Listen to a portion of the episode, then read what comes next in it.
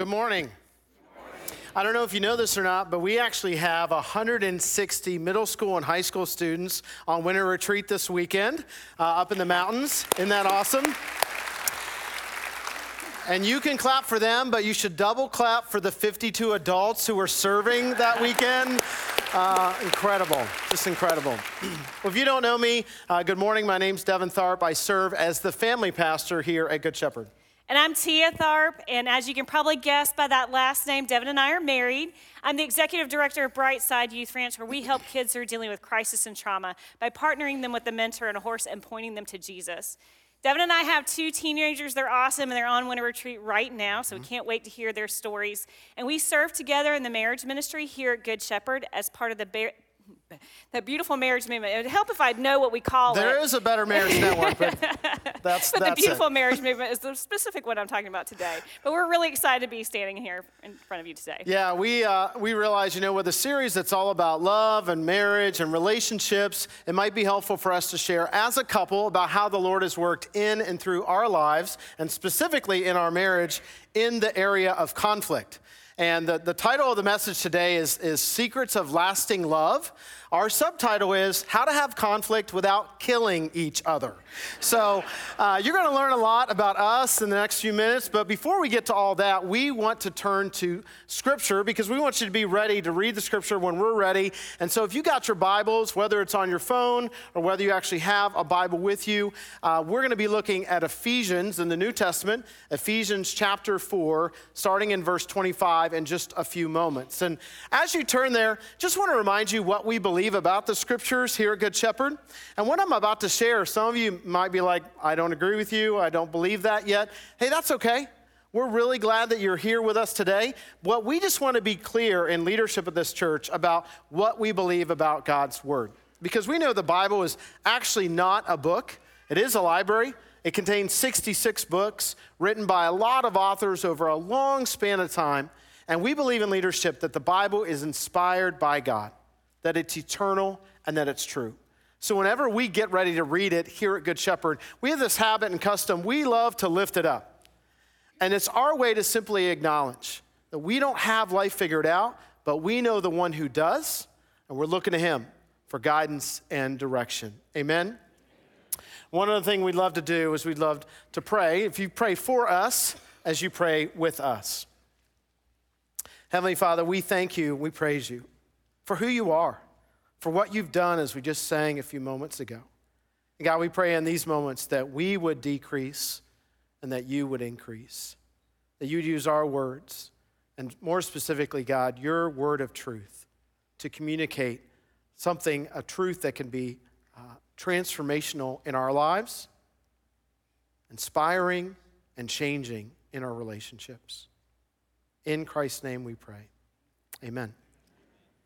Well, as Devin mentioned, we are sharing about conflict this morning, and we are getting close to our 25th anniversary. And in that time, we've had a few disagreements and arguments. Yeah, that's an understatement. We, uh, uh, we, I remember the first year of marriage, we one evening we decided to have a little bit of fun and play a game of Risk. And I don't know if you've ever played Risk, uh, the board game, but you know, in Risk, it's a game of world domination. And so you build up your armies, and as you build up your armies, you go into battle with your opponent, hopefully obliterate them, and then rule the world.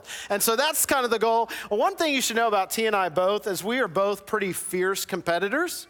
And so we built up our armies over the course of three evenings. Okay? Okay? Each evening we played and we built up these giant armies, and then we went into battle with each other. And let me just tell you, it did not end well. we ended up in a screaming match, yelling about who was going to win and who was wrong, and, and all of that. We had ended up having this big uh, kind of fight about risk, you know, a game that was supposed to bring fun and entertainment to our evening. And so that's how it ended. And, you know, I, I look back on that now and I realize, you know, we, we, we obviously since then we have never played risk again. Um, but even though we haven't, haven't ever played risk again, we have definitely over the years built up our opinions built up our mental ammunition, and we have gone into battle with each other again and again and again. Uh, so much so, we even had conflict when we were preparing this message about conflict. So we, we have conflict a lot. It is a, a steady part of our marriage and our relationship together. And God has worked in and through that over the years. And I look around the room and I see some of you nodding your heads because you're married and you've had conflict and tension in your own marriages. You know what that's like. Some of you grew up in a home where there was a lot of fighting and a lot of argument, and maybe even today, your extended family that's just wrought with a lot of conflict. And so you can relate to exactly what we're talking about. Some of you here, just this past week, you're, you're in a little tiff and have tension with a coworker, with a friend. I mean, just this morning, you were thinking about how to respond to that person. Conflict is all around us. And we've all felt the hurt and the heartache that comes with conflict. And so, I, kind of laying the groundwork as we launch into this, I think we can all agree on this truth conflict is inevitable. Conflict is inevitable. I mean, if you have a relationship with another human being, there's a 100% chance there's going to be conflict in the near future. Very true, but there is a silver lining because even healthy relationships have conflict. That means if you're experiencing conflict with a spouse or a loved one, a friend, that can be a sign of health because it's an opportunity for us to grow. So the question isn't if we're going to have conflict, it's when. And if when is true, then how do we handle it well? Because if we handle conflict poorly, we know that that hurts us, it hurts that other person, and it can leave lasting damage in our relationships. So, how can we handle conflict in a way that's going to make our relationships better? Yeah. Well, Paul, the pastor, the missionary, the author, uh, he was certainly no stranger to conflict. He had a lot of conflict personally, and then he also dealt with conflict in some of the churches that he planted in the New Testament. And if you know anything about the New Testament, Paul wrote most of the New Testament, and a lot of those were letters that he was writing to churches. And one of those churches was in the city of Ephesus. And Ephesus had some struggles, they had some issues. And so, of course, just like Paul, I love Paul, he's willing to go in and say, let's deal with the issues that you're having. Now, here's the thing the, Ephesians were having issues with each other. They, they were having conflict amongst the, the church members. Now, I'm sure none of us can relate to that, right? We've never had conflict with another church member, of course not. But in, in Ephesians, they were having conflict.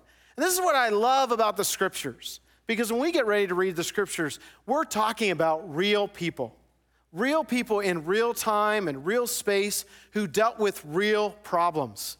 The same problems that you and I are still dealing with today. And so Paul gets ready to share in Ephesians chapter 4, starting in verse 25, some words of wisdom about relational tension. Verse 25. Therefore, each of you must put off falsehood and speak truthfully to his neighbor, for we are all members of one body. Paul says, put off falsehood, speak truthfully. Earlier in this very chapter, in verse 15, he says, speak the truth in love. Now, we know that when a biblical author repeats themselves, it's kind of like a giant spotlight saying, hey, pay attention to this. Don't miss this because this is vitally important. And so Paul here is trying to convey that as followers of Jesus, as Christians, our lives are meant to be marked by the truth.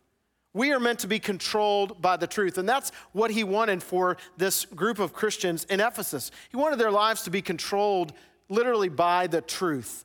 And they, he wants them to build community and connection. And he knows if there's falsehood, if there's projected images, if there's a sense of posing with each other, that that's only going to deteriorate trust and relationships. But when there's the truth, when we speak the truth in love, that breaks down walls. It opens up opportunity, it builds relationships, and it builds trust. See, lying is the oldest way to hide the truth. If you remember back in the beginning of, of the Bible in Genesis, you had Adam and Eve who were made by God, and then they sin against God. And the very first thing they do is they go and they hide. They hide away from Him. Even still in the New Testament, when the early church was formed, in Acts chapter 5, we get recorded the very first sin that happened in the early church. It was the sin of lying. Lying is a deceptive act. So, anytime that we lie, anytime we have a pretense or we project an image of ourselves that just isn't true, we know that that ultimately hurts relationships. And lying is a work of the enemy. And so when we speak truth, when we discover the truth, when we're willing to step into the truth, that is the work of the Holy Spirit. That's when God is really at work in our relationships together. and a person who tries to project something, you know, an image about themselves that isn't true, a person who tries to pose, you know what we call that? We call that pretending, right? And we did it when we were little kids. We pretend. And the Ephesian church here, they're doing some pretending. And Paul is not going to put up with it he calls them out. He says, Look, stop pretending. Stop lying to each other. Stop living falsely. Let's step into the truth and let's deal with these issues. And it's so interesting. This was written so long ago to people just like you and me, and yet the truths of what they're dealing with are exactly what you and I are dealing with because we are the same way. In our marriages, we pretend. There's so many times we pretend that nothing's wrong, even though something is definitely wrong.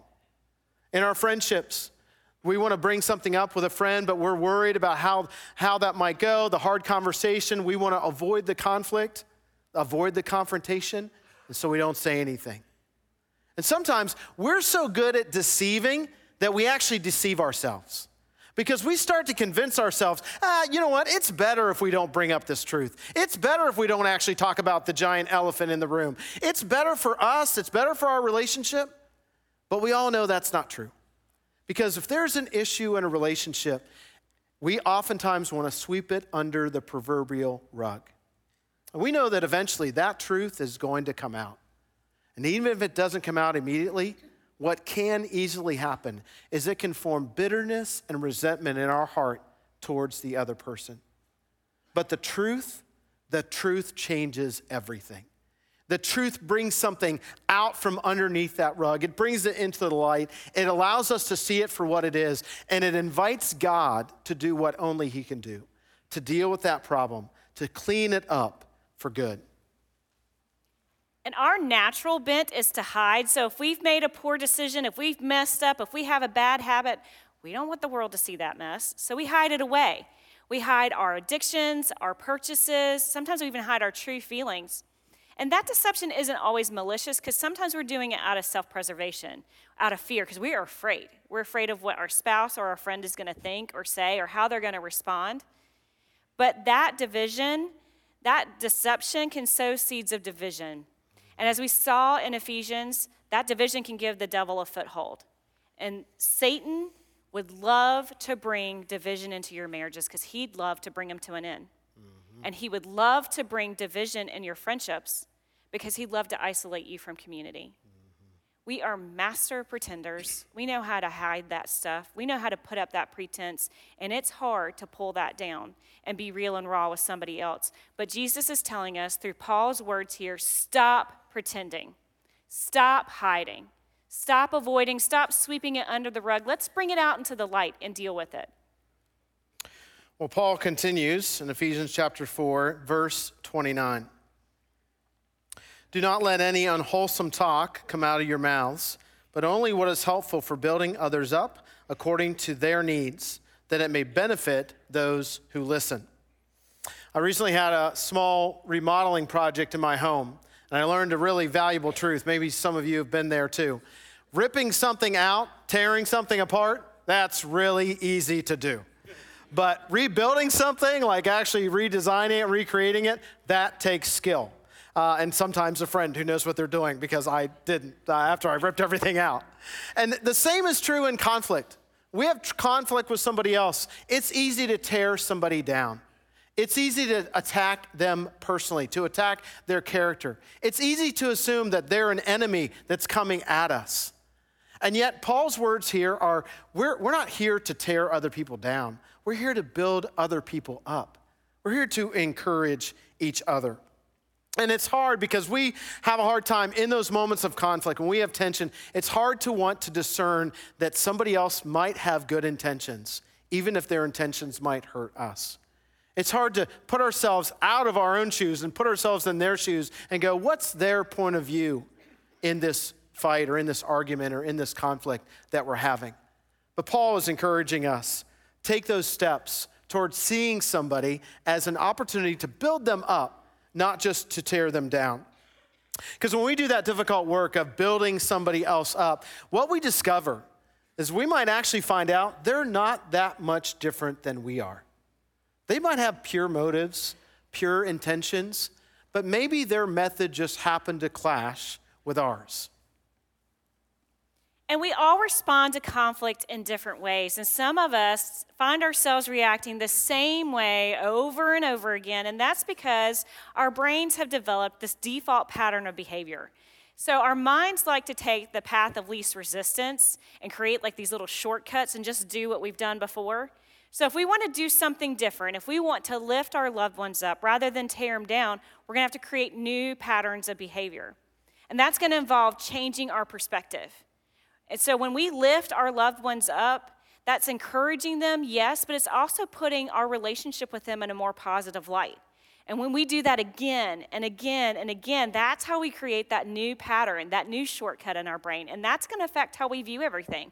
That applies to marriages, it applies to friendships. Because if I have a friend that I have an argument with, if I pick apart something in her and see something that I don't agree with, then that can kind of go down this path of negativity and affect my view of her. But if I start to lift her up, to encourage her, not only does that change that moment and help her, it also helps me have a whole different view of that relationship. Well, Paul continues in chapter 4, verse 32 Be kind and compassionate to one another. I kind of love that Paul puts this in here because I don't know about you, but when I'm in conflict with somebody else, I do not lead with kindness and compassion. I typically lead with anger, resentment, frustration. Those are all easy. Those are my lead dogs typically. But Paul here is saying, no, no, no, no, no, your approach is way wrong. You've got to lead with kindness and compassion. Man, that changes your approach to that person. It changes how you might uh, have a conversation with them.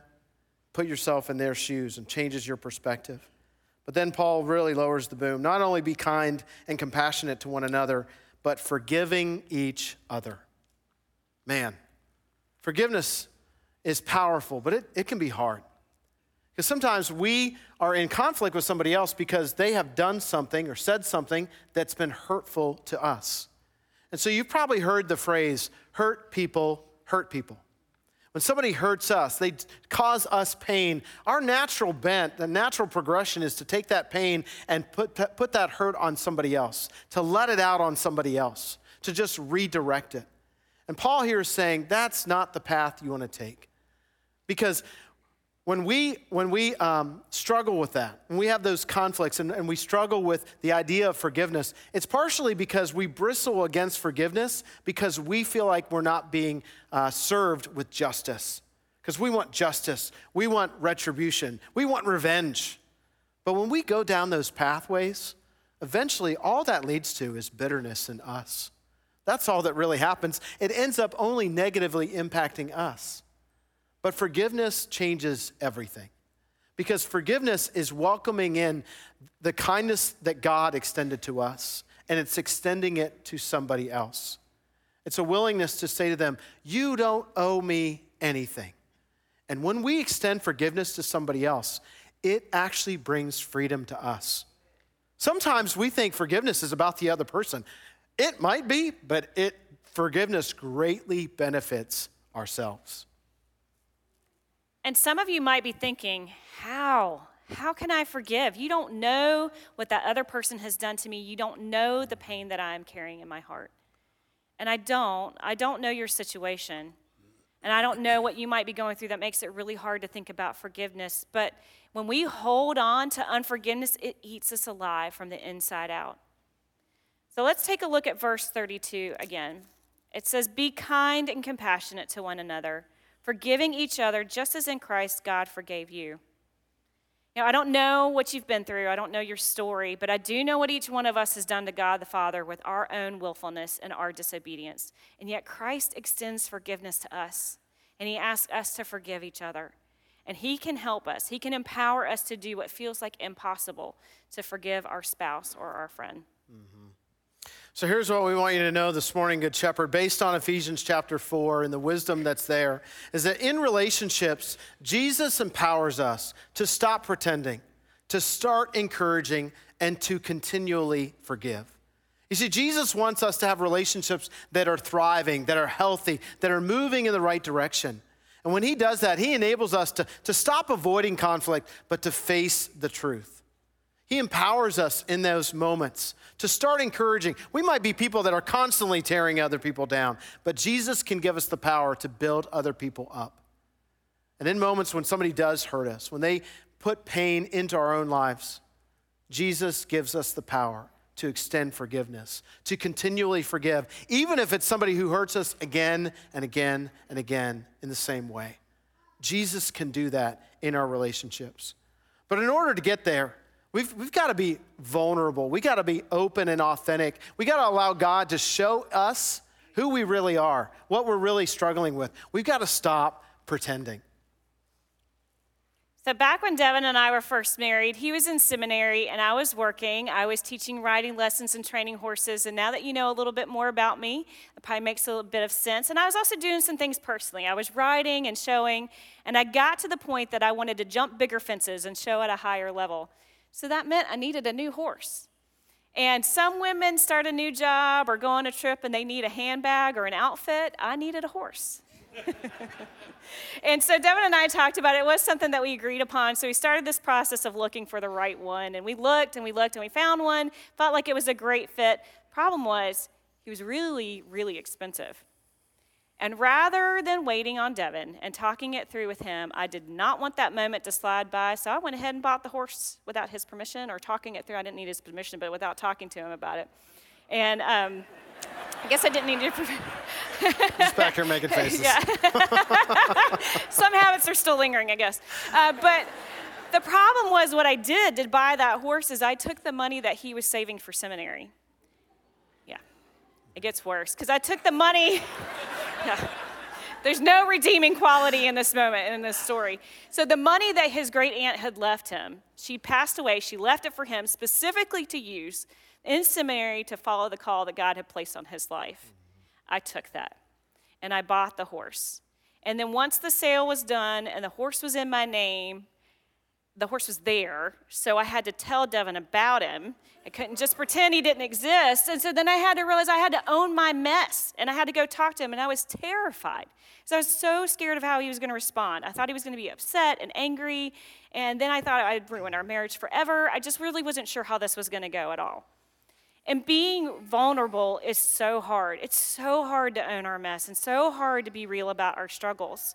And I can't promise that all, the person that you go, go to about your mess is going to respond in the same way that Devin did, because Devin was angry and upset at first, as he should be, but he also offered forgiveness and grace. I mean, we're standing here together today because he did. and, um, and, I'm so grateful for that. And that may not be how that other person responds, but we still have to do the right thing.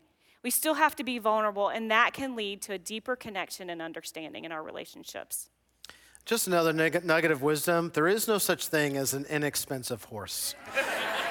Just saying. Just saying. Some are more expensive than others. Jesus empowers us. Stop pretending, start encouraging, and continually forgive. And not only, not only do we have to stop pretending and face the problem, but we also need to change our perspective of the other person. And that means we got to start lifting them up, building them up. Because when we use different words, it changes our mindset. It changes how we view that person. And over the course of 24 years being married, of course, we've made a lot of mistakes in our marriage. And by the grace of God, a few times we've learned some valuable lessons along the way. And I remember early on in our marriage, one of the boundaries uh, that we ended up putting in place uh, as a result of learning a lesson uh, was that we were not going to speak negatively about each other in public.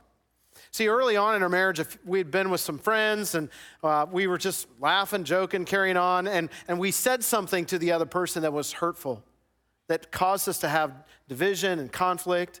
And after that, we were like, you know what? We don't, we don't need to be about that. I mean, Paul's words in Ephesians 4.29, this is practical wisdom that really works. And so we realized we need to be about building each other up, not tearing each other down. And so we had this blanket general rule in public with other people, we will not speak negatively about each other. Now, a few times we veered off that path and we had to offer forgiveness to the other person. But for the most part, we have stuck to that rule. And I think back now, I mean, that's been a couple decades ago. And I recognize how much conflict have we avoided as a result of that boundary. I mean, there are so many times, I, I, still remember to this day, you know, it's amazing how when you put a boundary in place, it's kind of like a guardrail mentally uh, in your life. And I remember being with friends or, or, being with other guys, and, you know, maybe they're saying something negative about somebody else or even their own wives. And, you know, I'm, I'm just itching in that moment, like, I'm going to say, something, I'm going to cut, I'm going to say, point out one of Tia's flaws. But then, like, the Holy Spirit would catch me right in that moment and go, nope, nope, nope, nope. That's not what we do we don't speak negatively about each other in public. And God would just push that, that guardrail up and remind me that's not who we're going to be. And it's just amazing now to think back over 24 years and go, wow, how many arguments have we avoided because of that? How much hurt and conflict has been avoided because we had that boundary in place that we were going to be about building each other up, not tearing each other down. And as we were talking about this whole owning our mess and going to the other person and asking for forgiveness, that makes sense when it's on us and we have to own it. But what about when someone else has hurt us? What about if it's our spouse or our friend? And how do we continually forgive when it's them? Especially if they do it over and over again. And that's where it's important to remember what biblical forgiveness is and what it isn't. Forgiveness is not condoning, it's not excusing, it's not dismissing sins, because God certainly doesn't do any of that. Forgiveness, true forgiveness, is trusting God for justice. Mm-hmm. It's trusting Him to be our defender, Him to be our protector, and for Him to handle that injustice on our behalf. And when we do that, forgiveness can be so freeing because our relationships are no longer defined by pain, but by Jesus' sacrifice and God's love. Mm-hmm. And just imagine how our relationships would change if we stop pretending, we stop posing, we stop projecting who we want people to see us as, and if we were really authentic and real. Imagine if, as followers of Jesus, we were like, you know what, God, we want you to control us with the truth. And we don't want to avoid conflict anymore. We're willing to face the problems. I mean, just think about your own marriages right now for a moment. For those of you who are married, how would your marriage change if you stopped pretending because there's probably something there. You don't want to talk about it, you just avoid it. But imagine if you were willing to say, no, we're going to face that problem. We're going to face it together. How would your marriage change? How would your friendships change? Or maybe family relationships? How would those be different if you stopped avoiding conflict and you talked about the elephant in the room and you actually dealt with it? Imagine if we were people that also were building each other up all the time. I mean, imagine in your workplaces how it might be different if you were the person that were known to always encourage other people. You're just always building other people up, always giving them accolades and attaboys, and just always being that encourager. How would your workplace relationships change as a result of that? And imagine if when somebody does hurt us, maybe it's a hurt that they've done before and they do it again and again. We have the willingness to extend forgiveness, not because we're great forgivers but because we know the great forgiver.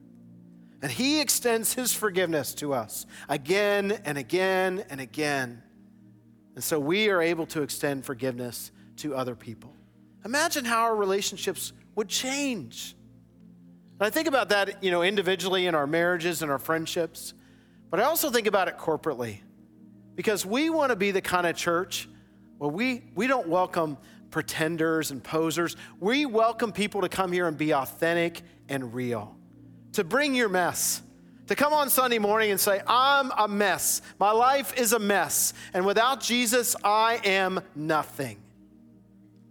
Imagine if, as, as a church, corporately, we're just always building each other up, lifting each other up, praying for each other, constantly giving ourselves a pat on the back, going, keep going after Jesus, keep living for Him. And imagine as a church that we're a place of constant forgiveness. When we hurt each other, when other people hurt us, we're just doling out forgiveness because God has given it to us.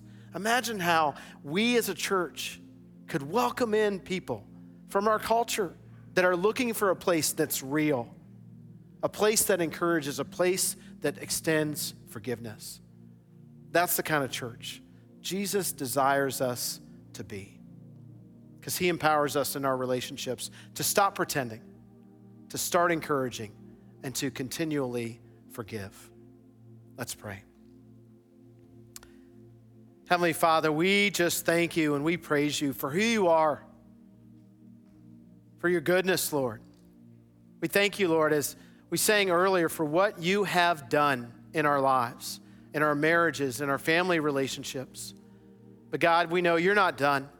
You have more work to do. You want us to be authentic and real. You want us to have opportunities to speak life and truth and encouragement into the lives of those around us. And God, for those times when people do bring hurt and bring pain, help us, Lord, to extend the same forgiveness that you've extended to us, to them. Help us, Lord, to be examples of great forgivers. Lord, we love you. We're grateful for who you are, for how you're working in our lives and through our lives. And we invite you to do more. In the name of Jesus, we pray. Amen and amen.